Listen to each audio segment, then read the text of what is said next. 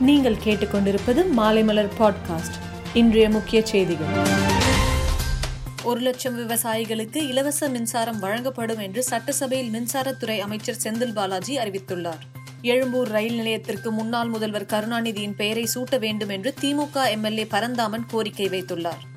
தமிழகத்தின் சிறந்த பத்திரிகையாளருக்கு கருணாநிதி எழுதுகோள் விருது வழங்கப்படும் என பேரவையில் அமைச்சர் சாமிநாதன் அறிவித்துள்ளார்.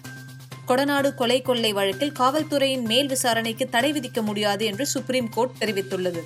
ஆன்லைனில் மதுபானம் விற்பனை செய்யும் திட்டம் இல்லை என்று தமிழக அரசு தெரிவித்துள்ளது.